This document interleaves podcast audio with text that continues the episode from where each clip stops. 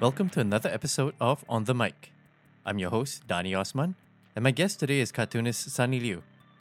He's won three Eisner Awards for his graphic novel, The Art of Charlie Chan Hock Chye, one of them being the prize for Best Writer.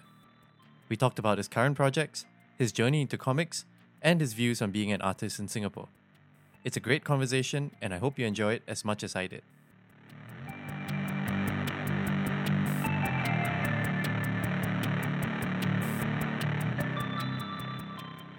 Hi, Sonny. How are you? Pretty good. How are you, Danny? I'm good. I'm good. Uh, what's been keeping you busy these days? Uh, well, I've recently been finishing up finishing up a book with uh, Cherian George. Uh, it's a book called Red Lines, and it's essentially about cartoon censorship around the world. And uh, what what inspired this work? Uh, well, Cherian, you know, Cherian is a media scholar, so he's been interested in different kinds of censorship. Uh, I think throughout his whole career, and I think for this book, he wanted to focus on cartoons, especially as a way to illuminate uh, different kinds of censorship.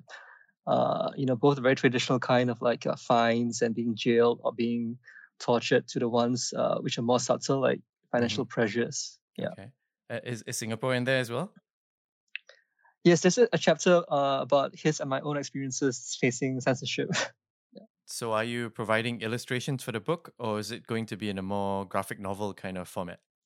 So it's sort of a weird. Um, it is a graphic novel in a sense, like it's in the, the lot of illustrations, but it's not done in my usual style, right? Because okay. uh, it's it's more of a I would call it a, a sort of a zine approach, where mm-hmm. it's more of a collage looking thing, okay, rather than uh, a lot of drawings. Right, right. And and what what was your interest in coming onto this project? Did he approach you, or were you?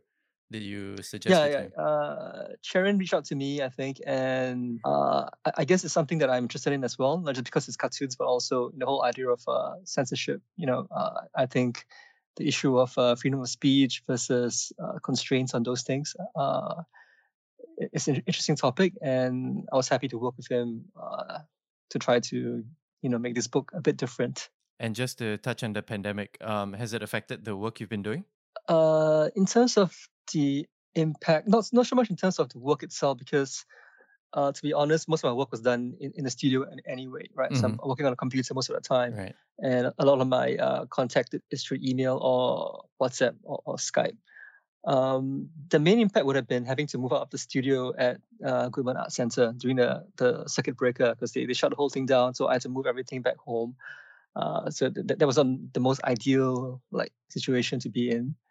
Um, but yeah, aside from that, not that big a disruption, I think. Yeah. So right now, are you still doing illustrations for the bigger publishers like um, Marvel and DC and so on?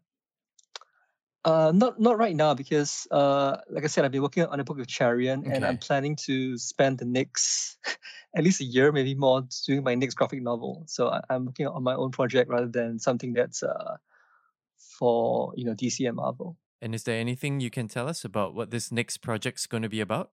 Um, I've been telling people for quite a while it's going to be about capitalism. Right. Okay. Uh, but uh, I haven't quite uh, figured out exactly what the narrative structure, etc., is going to be like. So that's what I'll, I'll, spend the next few weeks or maybe months figuring out. I think. Okay. any sense of whether it's going to be like? Uh, are you going to approach it from Singapore, looking out to the rest of the world?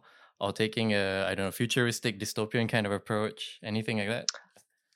I would say it's probably going to be more of a multi-perspective kind of thing. Okay. Right. So so not not not maybe Singapore could be in there, but it wouldn't be Singapore centric, and you'll probably feature several protagonists uh, right, to try to tell a more comprehensive story.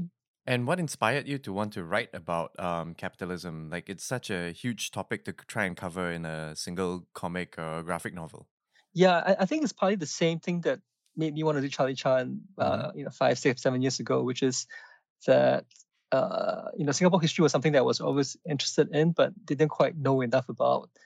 Um, and I thought the project would be a chance for me to learn more about the subject, and having done that, try to tell what I learned in an interesting format or interesting way. Mm-hmm. So I think the same applies for you know this big capitalism, capitalism, yeah.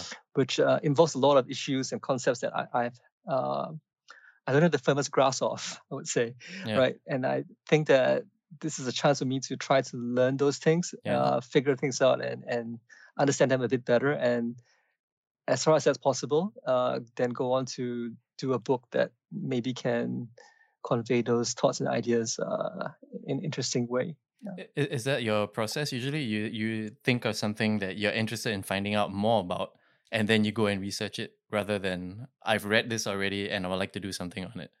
Mm, it, it, depends on the kind of project, right? If it's a short story, it could be about anything. I think. Mm-hmm. Uh, so I, it really depends on the, the, kind of project. But for like a longer narrative, like Charlie Chan or this book, mm-hmm. uh, I don't think anyone knows enough to do a 300 page book uh, from yeah. scratch uh, from what they already know. So um, I think any long form book will probably require quite a bit of research. Mm-hmm. Yeah. Is, was there is there anything about particular about like what you see in terms of capitalism today that inspire you to want to like look into the topic? I mean, I would say that I am personally probably more left of center, left leaning in, in, my views. Mm-hmm. Uh, you know, but but it's I think maybe it's too easy to just uh, repeat you know those arguments without uh, looking deeply at them, right? So I, uh, what I'm trying to do here, I guess, is research enough to try to understand the you know the other side first, and try to present a view that's uh, you know not just preaching to the choir, but trying to incorporate uh, more multiple viewpoints, maybe. Yeah. And your work tends to touch on things like social issues and politics. Um, do you see yourself as a kind of commentator in these areas, or do you consider yourself just an artist uh, representing what you see going on around you? Mm, probably more the latter, right? I, yeah, I, I, I don't see myself as being an academic uh, in that sense or social commentator. I, I think I come probably more as a, a cartoonist uh, who's interested in certain topics, and I try to uh, do comics about those things. Yep. And, and do you see any kind of like common themes that run through your work since you've been since your earlier days of like a Malinky robot all the way till now? Well, I, I, guess my first comic was actually Frankie and Poo way back oh, in yes. the yeah. 93 or whatever it was for the new paper. And that was quite political in nature, I would say, mm-hmm. or, or politically, politically engaged. So there is a threat uh, in that sense. Mm-hmm. Although in between, of course, I've done other work for you know, other publishers where I was primarily the primarily the illustrator. Mm-hmm. So in that sense, there are I've done different projects that are also not very politically uh, involved. Uh, yeah, so so maybe my personal work, yes, but even even then with Malinky Robot, it wasn't that political in nature. So I, I would say there are some common threads, but um, also divergences as well. Yeah. Right. Okay. And and and just uh, out of curiosity, as an artist, you're you're an illustrator, you're a letterer, you're a colorist, and a writer. Is is that pretty unique in the industry? Like someone who's multifaceted that way. Uh, I'm not sure I call myself a letterer per se because I oh. tend to use existing fonts, uh, okay. like digital fonts that I find that I that work rather than actually lettering and, and yeah. creating my own fonts. Yeah, I only mentioned it because you were uh, up for a lettering award for the Eisners, right? Yeah, that's a yes. bit odd. I think it's more like lettering choices. Okay, right, right. lettering okay. per se. Um, but I, I, think it's more common if you're looking at uh, what you call indie or, or alternative comics. Mm-hmm. So because okay. if you're working for a mainstream publisher, uh, the time constraints uh, necessitate that someone has to take care of different parts of the job, right? So mm-hmm. you have a letterer, inker, uh, mm-hmm. cover artist sometimes. Whereas if you're doing your own book, uh, I think we, most people tend to do several uh, different things, uh, maybe all of them at, at, the same time. So people like Chris Ware, mm-hmm. for example, I think does everything himself. Uh, okay. Daniel Clowes, yeah. Mm. And um, what's that? Do you do you find um, which do you kind of like lean towards more being an independent kind of producer or like working for the the bigger guys in the game? I think I'm torn between the two. Okay. to be honest, like yeah. uh, some part of me would love to become to draw a lot of like Batman, Superman all the time. Okay. Um, but at the same time, another part of me wants to do my own personal independent comics. Uh, so, so I think my, my career sort of reflects that, right? So I've I've done some mainstream work and some personal work. Uh, given a choice, I suppose I, I want to get to a stage where the two things can come together. Mm-hmm. You know, mm-hmm. like they they will allow me to do my own Batman story and no constraints whatsoever. okay. But I, but I, don't think that's going to happen anytime soon. Do you, do you, do you think I mean you you might be actually getting closer to that because now that you've I mean you're an Eisner Award winning Mm. comic book um, artist and writer. Do you think that with their increase, like maybe clout, they will let you at some point get onto the titles that you want? Closer, maybe, but uh, Right. I, I think it's it's a gradual process Yeah. rather than a you know like a quantum leap or something like that. So it's it's a still a gradual process for me. And, and I, I did talk to DC about doing something I think a couple of years ago, but Okay. it, it uh, you know there are obviously a lot of complications in, in getting those things through. So what's your dream job right now in terms of like um the character or the title that you like to write or illustrate for? Hmm. Probably a tough one, right? It's probably a whole list. No, I, I, I have, I have an idea, but it's, it's also connected connected to the book I'm doing, so I, I'm gonna maybe not, not answer it at the moment. So while you're known as a more independent kind of comic creator, um, were you ever into the more mainstream kind of stuff? Uh, what, what kind of comics do you read when you're growing up? Well, yeah, I mean, as a kid, I, I used to love Spider Man and Batman a little bit less, but ma- mainly Spider Man and Batman. Mhm. Uh, Todd McFarlane era. yeah, and, and, and really, no, actually, mine was a bit earlier. Mine was uh when I started reading comics, comics like when I went to my first comic shop, I Mhm. actually read, picked up things like Sandman and uh, Right. Okay. uh even what was the other comic? It was uh I can't remember the titles now. Probably The Shadow, The Shadow by uh, uh Kyle Baker and Andrew Helfer. Okay.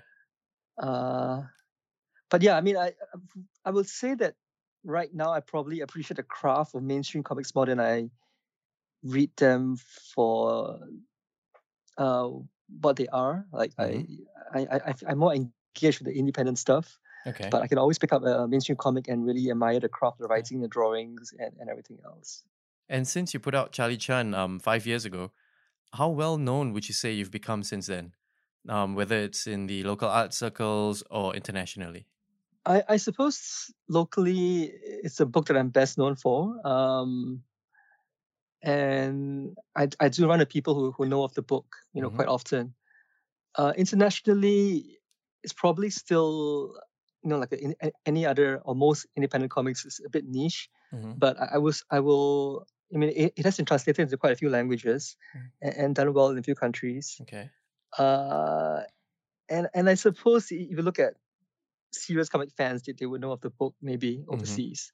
But but, but I, I really couldn't quantify exactly how well known it is. You know, it's definitely not um, Sandman level of, of awareness, but Yeah. it's uh it's I, I guess there is some at least critical awareness of it overseas. Yeah. Do, do you think non-Singaporean readers would also get what you get uh, the nuances of what you're trying to say? Sin- Since it's a very Singapore kind of specific story, right? I, I think I think most people do get it. I, I think they, they they understand like any every country would have a to some level a contestation between the mainstream and you can call it revi- revisionist Mhm. uh, narratives about history, for example, hmm right? So I, I think that they, they recognize that struggle and that tension, even though it's not their particular Right. uh, history. Okay. Um, so I, I think that those kinds of tensions exist everywhere, and they'll probably be able to recognize that uh, aside from being, you know, learning about another country's history as well. On top of that, What, what about for the local readers? Do you get a lot of young people, younger people telling you that we didn't had no idea this was a part of our history? um,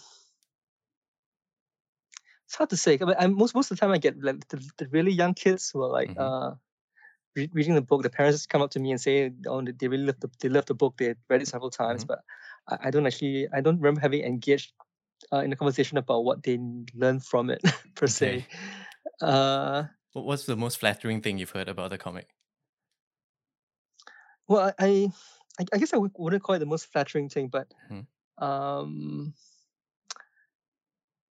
I've had I guess historians or people who are you know in, in into history come to me, come up to me or at least Mhm. I've gotten feedback saying that they, they feel like the historical uh, analysis is, is accurate Okay. right so I, I think that that's uh, that, that was one big thing that we that uh, myself the editor and the publisher we were all trying to make sure was there right make sure Mhm. that our uh, research was was sound Right. um yeah i think i think that's one, one of the big things and yeah and i guess um, I, I didn't expect younger kids to be able to access it. So Okay. having parents telling tell kids as young as uh, 12 or even like 10, you know, enjoying the book at some level uh, has been very uh, heartening. Yeah. And when it comes to producing a work that's um, based in history or has to do with very grounded real world issues like uh, capitalism, how do you strike a balance between accuracy and artistic interpretation? Um, I mean, I, I, for example, in Charlie Chan, I think quite a few things are told through almost allegorical uh, narratives. Mhm. But I, th- I think it's so in that sense, you can fictionalize events and and characters, but the underlying narrative, I think, it has to be accurate, right? So Mhm. no, no matter what your fictional skin or uh, um, is, you have to make sure that the facts or the ideas you're conveying are accurate or at least can be defended. Uh, you know, so yeah, I mean, it, it, it, would- have to be a more detailed question in context to answer specifically, but I think that would- that would, that would be the general gist of it. Yeah. Uh, I'm just asking generally because sometimes, if let's Mm. say I watch a biopic, I wonder how much is fictionalized for the sake of making it entertaining, making it making the story move Oh, forward, Mm, and mm, giving it mm. life, as Mm. opposed to sometimes the plain facts which can be rather flat and dull, and maybe some things don't turn out the way you want them to narratively. Right. So in, in that sense, I think if I was doing a book or a story like that, I, I would keep the uh, facts accurate. Right. Mhm. Yeah. So I departures um, for narrative needs, I would I would avoid. But Mhm. I think that's partly what made Charlie Chan able to, to do both was that there was a fictional layer of Mhm. a comic comic creator um, over the historical narrative, right? So I, I kept the historical narrative accurate, but I could invent things Mhm. uh, on the fictional layer. So I think that's what kept it uh, a- allowed that kind of different approach on, on those two levels, as opposed to a biopic, which is supposed to be an accurate depiction of someone's life, for example, Yeah. right? But then when they take liberties, that's when you have you have issues.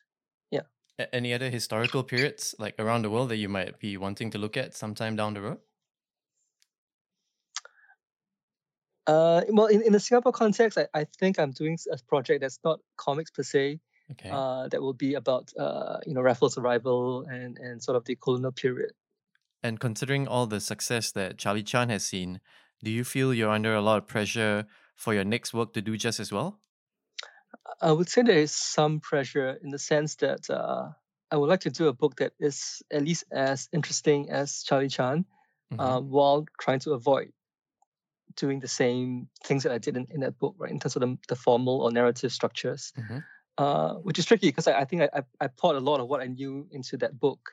So I, I part of the reason why it's taken so long to do a new book is I've I've had to, in a way, learn new things or even reboot my brain a little bit to um, be able to approach this new book hopefully in, in, in a new way right? So i think there's pressure there to on myself i think to uh, be able to do those things at the same time right? To make it as interesting but yet different um, and, and that's you know kind of kind of pressure kind of challenge. I'm not sure how exactly to describe it really.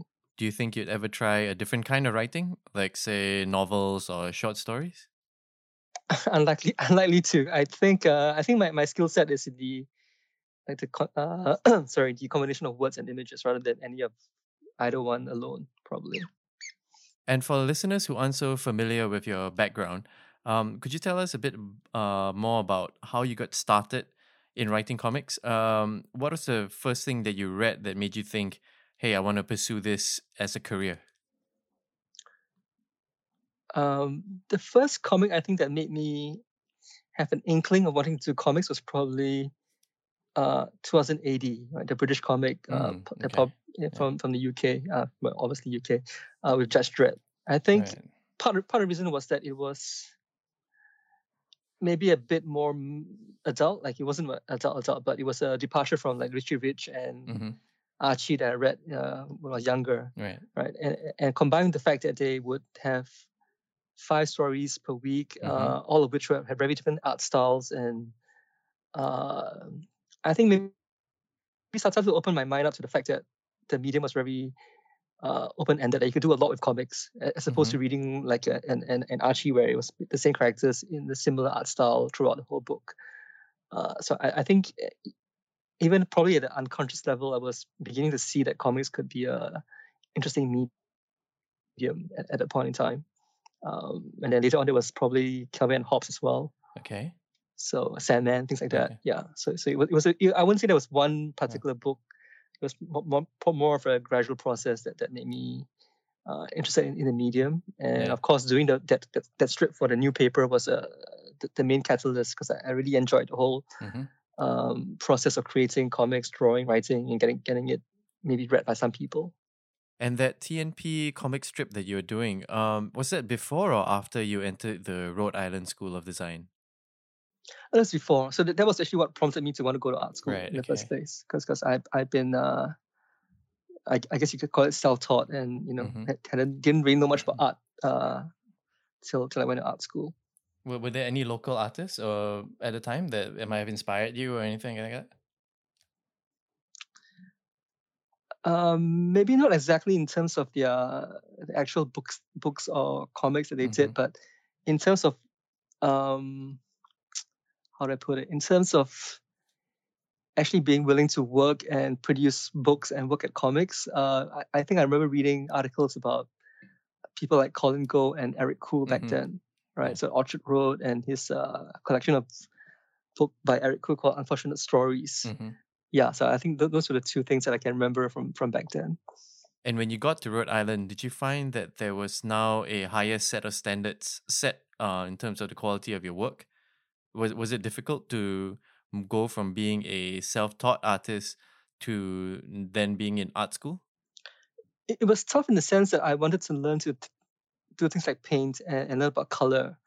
And uh, having never done any of those things before, uh, uh, I- remember, I remember when I went took the painting class. hmm The first lesson or the first our first assignment was to paint a, a still life and, and you know bring it into class, and no one could tell what I was trying to paint. okay. it was uh, quite quite uh, quite traumatic. Yeah. But uh, so so so that, that that learning curve of learning to the new medium in painting, colors, everything was was quite a steep curve for me. hmm But uh, yeah, but in, in terms of um, being in art school, it actually felt I was where I I want to say where I belong, but where I felt comfortable, right? Because Mhm.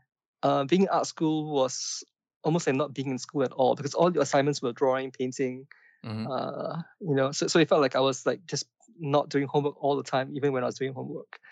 Um, yeah, so for me, art school was sort of the- the best school that I've been to Okay. uh, throughout my life. Yeah. And how did you feel once you scored that um, first comic book job?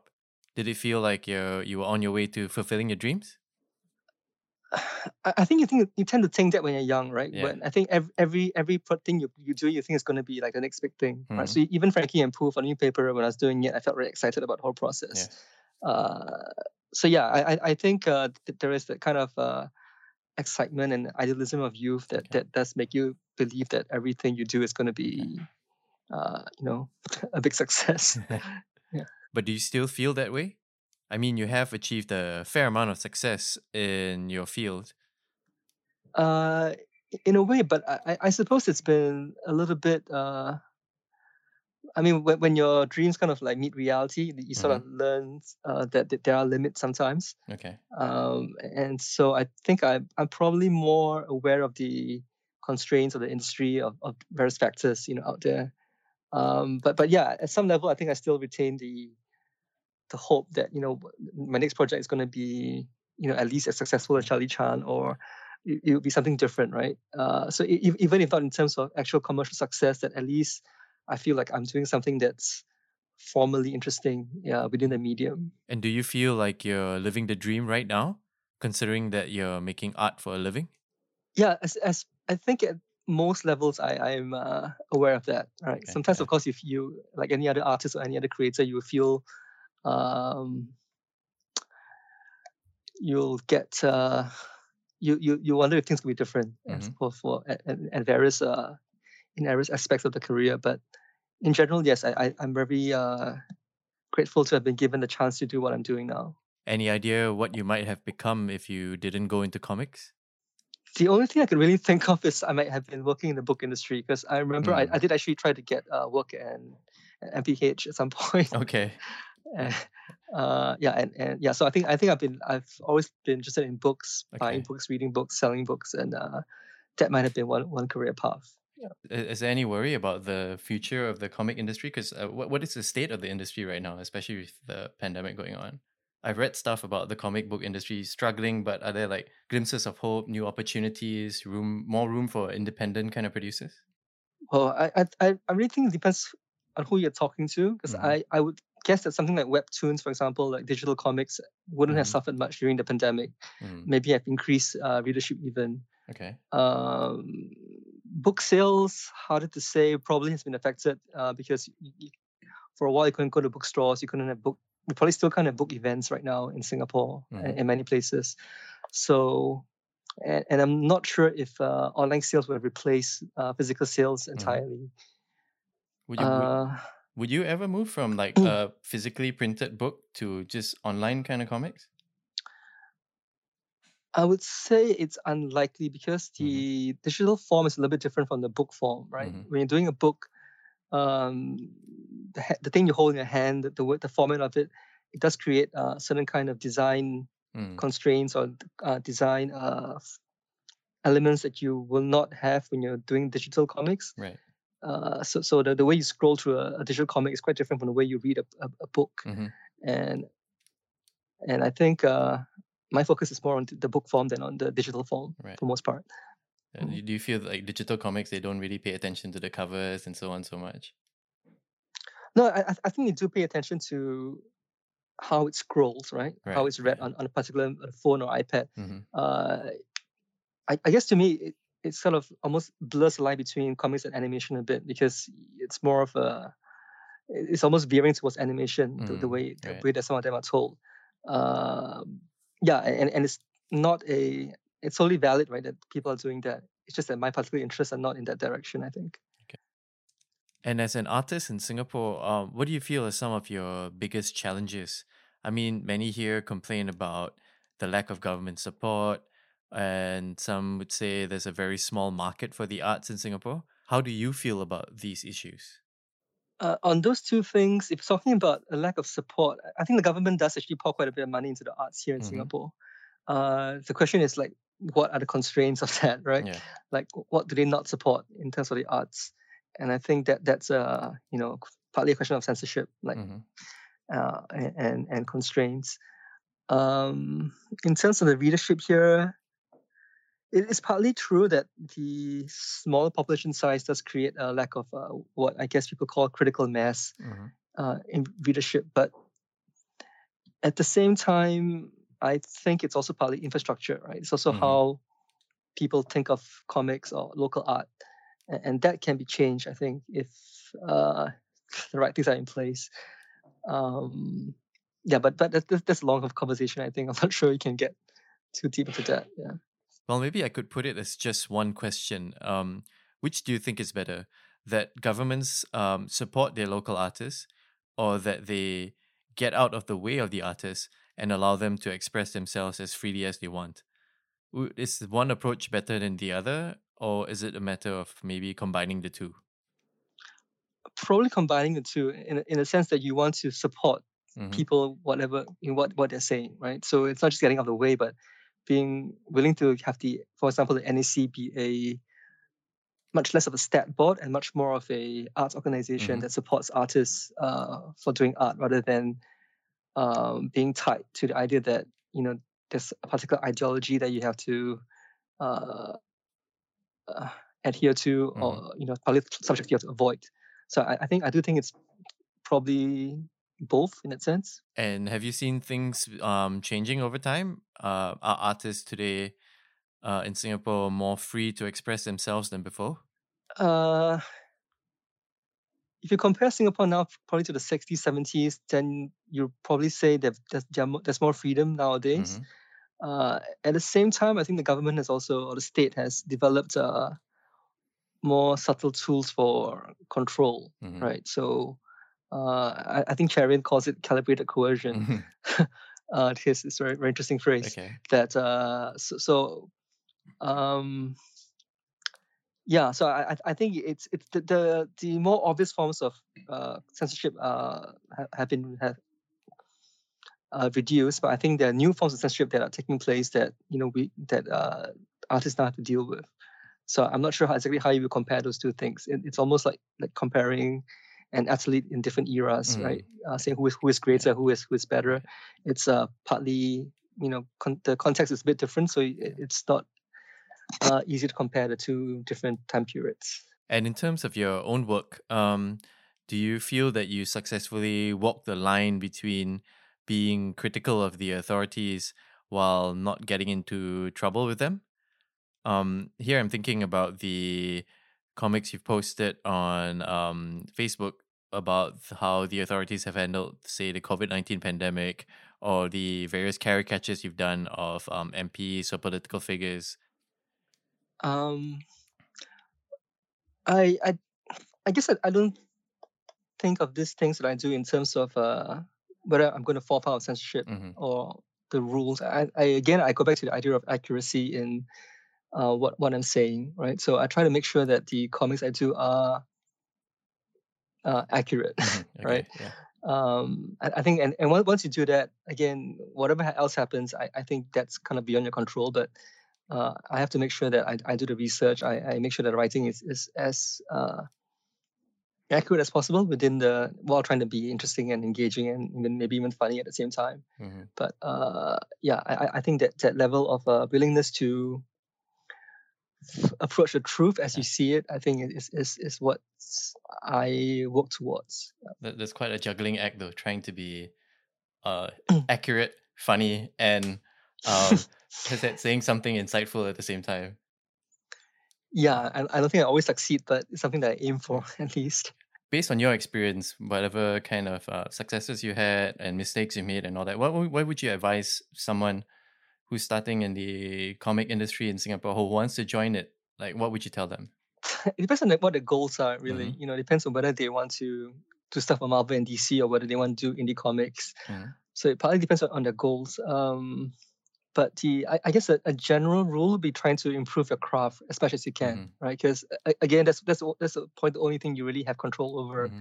which is uh, how well you can write or draw or any of the skill sets involved in making comics um, yeah so I, I, think i think if you go out and do more sketching more drawings uh, do more stories and figure out what good storytelling is then that, that's that's a skill set that you can actually improve on i think.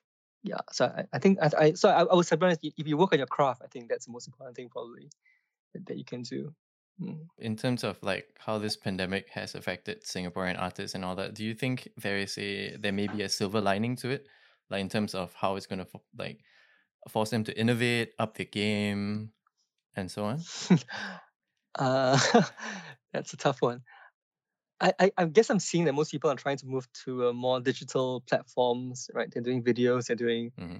uh, live stream sessions, and all those things, which is probably true of uh, most other things that people are doing. Like we've been forced to accelerate the transition from to the digital realm. Mm. Um, whether it's a good or bad thing, I don't know yet. Right? Uh, maybe maybe real world stuff is actually what we should be focusing on mm-hmm. in the mm-hmm. long term. But um, I, I, guess at the very least, people are learning new, new skills in the digital form. Uh, that, that's about, about, all I can say about it, really. Do you feel that what you're doing comes from an era before the digital age? I'm, I'm probably somewhere in between, right? I, I think I because I remember but my first comic was uh, for DC. Uh, we're still doing everything on paper. Mm. Everything was sent by FedEx, right? right? But okay. uh, very very quickly it became like all digital. A lot of stuff was sent through email and internet. So, um, yeah, but I, I, I still have a uh, memories of the analog and uh, the old ways of doing things. So I, I, think I'm somewhere in between uh, the two eras, probably. Yeah, I mean, I personally feel thankful mm. that I grew up in the pre-internet generation, so I got to see both sides. You know. Mm. Yeah. Well, at the same time, avoiding the worst of it, which like when printing before digital pu- publishing mm-hmm. was really, really like uh, slow. oh yes, yes, yes, of course. Okay, so before we go, um, do you want to tell us when your work with Cherian is going to be coming out? Uh, Red Lines is going to be out in the first quarter of next year. uh, from MIT Press. Okay, that's great. All right, thank you very much, Danny, and thanks for being on the show. Okay, thanks, Danny.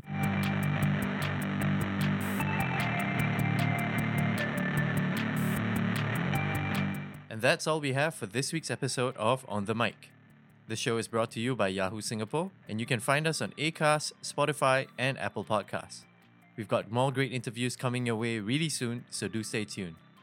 Until next time, this is Dhany Osman wishing you a great weekend.